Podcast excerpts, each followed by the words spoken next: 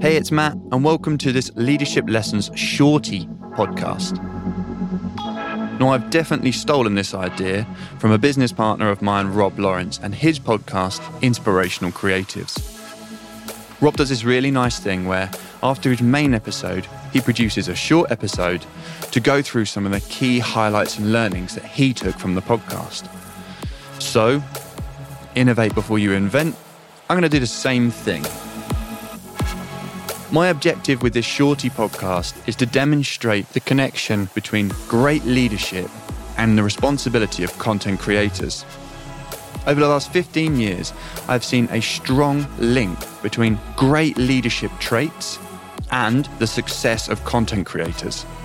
So, I'm going to share with you in this episode my key moments from the episode that went out last week. Let me know what you think Hopefully, this helps people that are short on time or people that just want a condensed version, or maybe you just want to hear my impressions from the podcast. I'd love to hear your impression of these shorty episodes and whether they offer any value or insights to yourself. So let's get into it. In today's episode, we are looking at the leadership lessons from Mikko Heiskala. Mikko is a PhD student and university lecturer at Aalto University, Helsinki, Finland. Mikko originally wanted to start a podcast to support his students as an additional learning resource for his university course. So, with this in mind, Mikko undertook a short course at the university about podcast production. And whilst he was conversing with his wife about all the things he'd been learning from his podcast tutorials, his wife Nina suggested that they launch a podcast together looking at her profession, psychology. And so Psychopodia was born. Their first two episodes they used as coursework for the production course, and it's gone on to be a resounding success. Like number one in the charts success. So, what makes this podcast and Mikko as a producer so successful? As with all these episodes, we're going to start by asking Mikko, what do you think makes a good leader? I think a good leader serves the people that he or she leads. Need to give them goals and then tools and resources to achieve them. And then getting out of the way of good people. So just supporting them pushing them not micromanaging and this kind of stuff. And ensuring that the environment that they are working in is uh, psychologically safe. That's what i've learned from the podcast as well. So you can disagree on stuff and you can you know be strongly dis- disagreeing but doing it in a environment that's you know safe and everybody can make mistakes as well and talk about the mistakes as well. And uh, then you need to as a leader be know when to make decisions. So when to make decisions what's the correct time? Do you need more information? And this is an amazing example of great leadership. And Mikko demonstrates this all through his podcast production. As he said, leaders serve who they lead. They need to be in service of others. They need to give those others the tools they need to be successful. You need to support them. You need to create environments that are psychologically safe. And you need to make sure that mistakes are okay. Allow mistakes, allow conversations. And then he says about making decisions. And this is important in Mikko's content creation. It's all about making the right decisions. Do we need more information? And sharing information is a big part of what Mikko is all about as an educator and as a student himself. He believes the benefits of podcasting are huge to educational institutes. And separate to Psychopodia, Mikko has also produced podcast content for his students. I've done uh, quite a few episodes or well episodes or this kind of uh, educational discussions with um, my fellow colleagues and experts for the courses in in the university. And if there happens to be any university teacher now listening, I highly recommend these as a one kind of learning material. As the student feedback we've got, it's been really good. The main comment there has been that okay, you're actually listening to a two people talking. There's a human interaction, and that just that inter- listening to the interaction makes you listen to the actual content as well better than just a talking head somewhere. The feedback that Mikko got was that this talking head format wasn't as engaging as listening to two people have a conversation about the subject matter. So he used this when he designed his format for his podcast. He was also very specific about how concise his podcast was. And this came in two forms. The first form being about the subject matter, the talking points. And the other was the duration of the podcast. How long should the podcast be?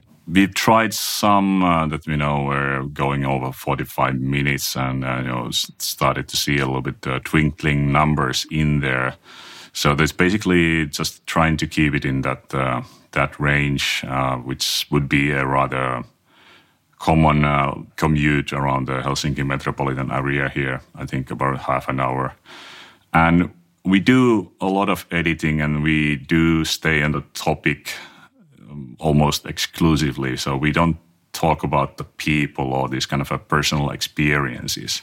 So we don't talk about the expert. We just dive dive into the topic as well. So it might be uh, relatively more heavier than some of the educational podcast. We did get this one feedback from an engineering student. Uh, he was saying that okay, Psykopodia has the best information to time uh, ratio of the Finnish podcast at the time.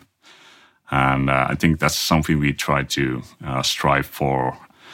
We make the assumption that people then can find that individual experience to relate that content that is talked about so without giving this kind of a story of a person.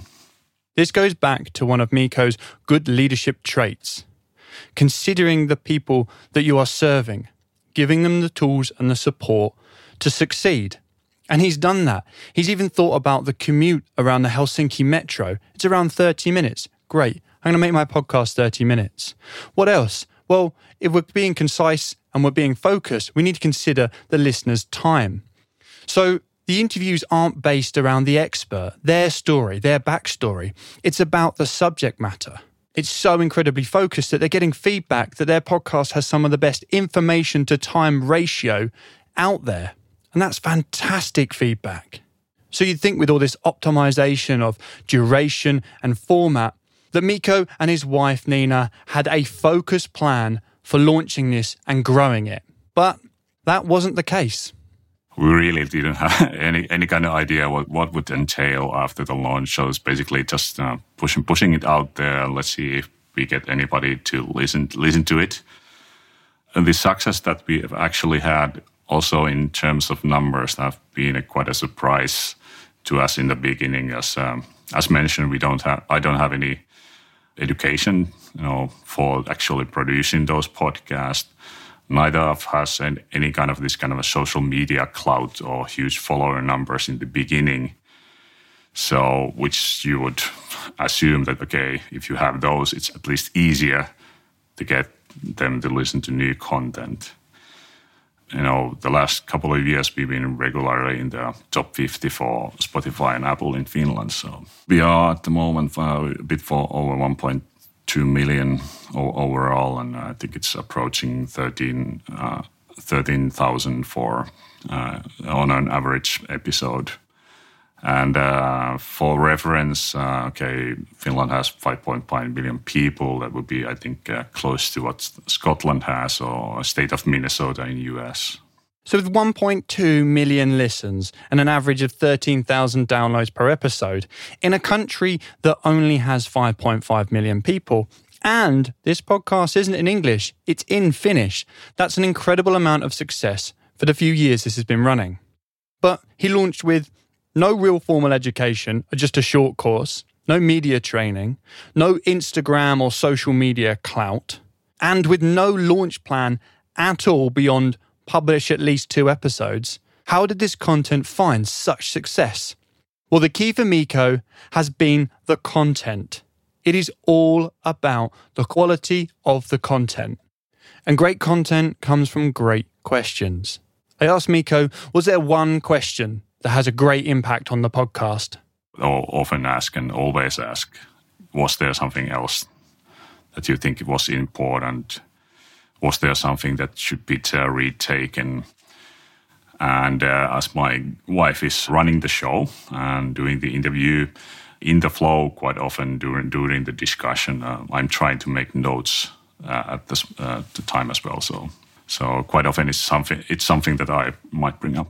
This is a great example of working as a team and the benefits of having a producer when you're creating content. Mikko's intently listening and he's looking for any possible subject matter points that were overlooked or that they only talked about briefly. And that's why that question, was there anything else that you wanted to add that you think is important, is so powerful because it gives freedom. And as a leader, that's a great question to empower the people you're engaging. Was there anything else? And having this question at the end of the podcast might mean sometimes that things are a little bit out of order. And with this in mind, I asked Mikko about his editing process. We go through the questions because it's a question, answer, question, answer all the time. So I splice it by question and I name them A, B, C, D, E, and so on with a short, um, this kind of, a, you know, what, what, what the question is, what topic is discussed in that section. So that leaves me this kind of a note of what, what this audio is about, which uh, then makes it much more easier to move things around. And uh, okay, after doing that, uh, you might have an idea of uh, was there something to take out or leave it aside. And of course, the next step typically then is just go, uh, which happens at the same time to this ABCD, is cutting out the fluff, you know, the meta talk and leave it, uh, leave it aside. So getting out the, you know, the not needed stuff and then moving on to this kind of a uh, content editing. Should we move things around a bit, taking out these bigger, bigger sections? And finally, I usually do this uh, cleaning out uh, too loud uh, breathing, lip smack, ums, ums. And this is a combination of the educator within Mikko, but also the high standard and consideration for the end user and that listener. He removes all the ums, ahs, loud clicks and pops and stuff, but he also builds out his podcast in blocks, allowing him to move entire blocks around to make the most cohesive podcast possible. And that's so important.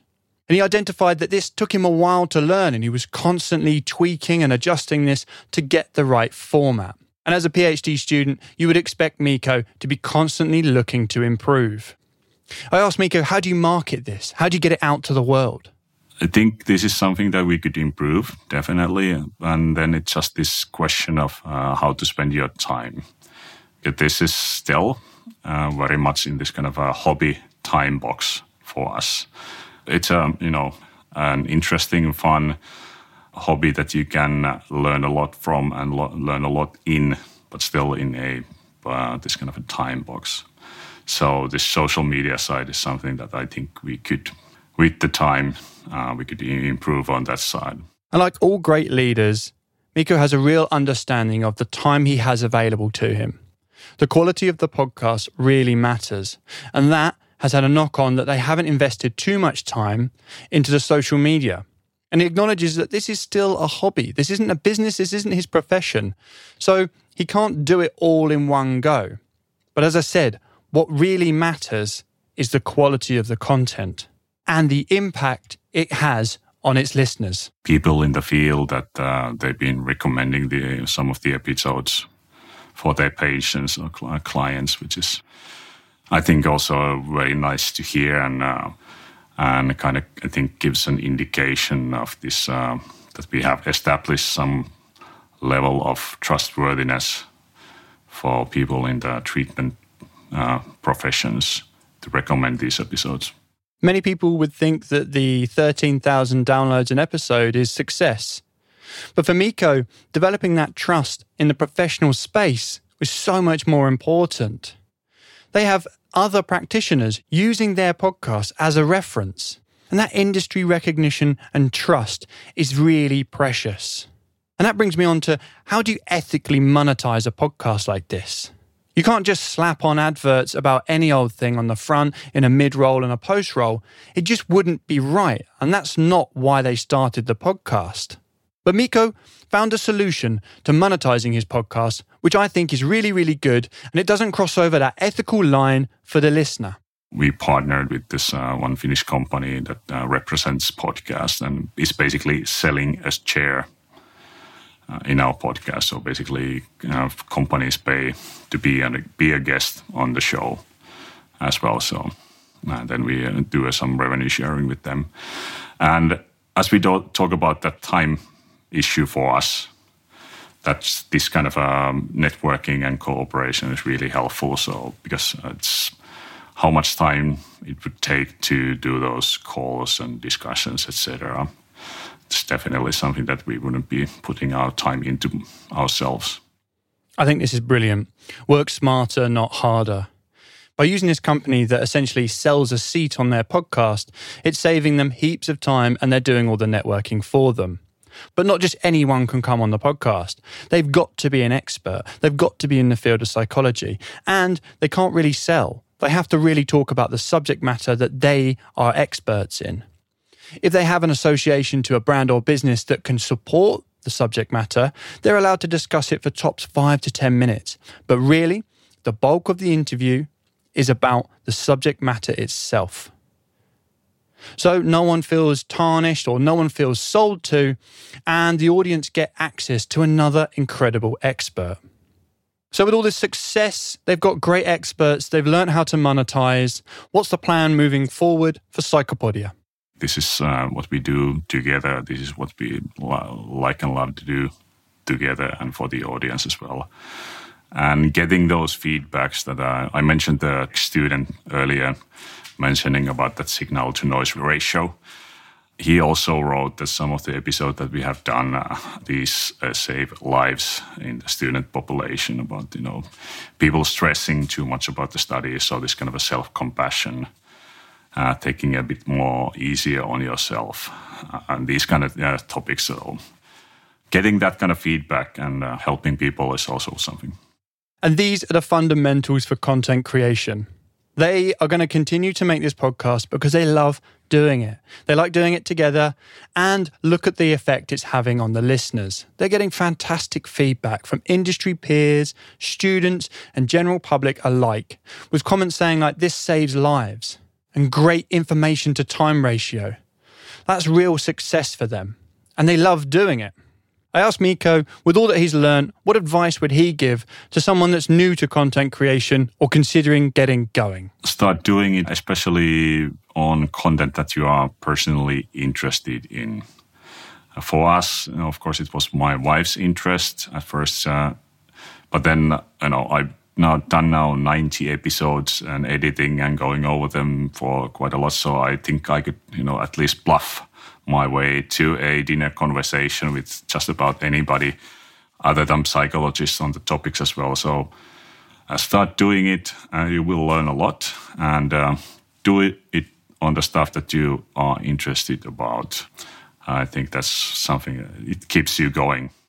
And this is such great advice. You don't need to be the expert to start a podcast.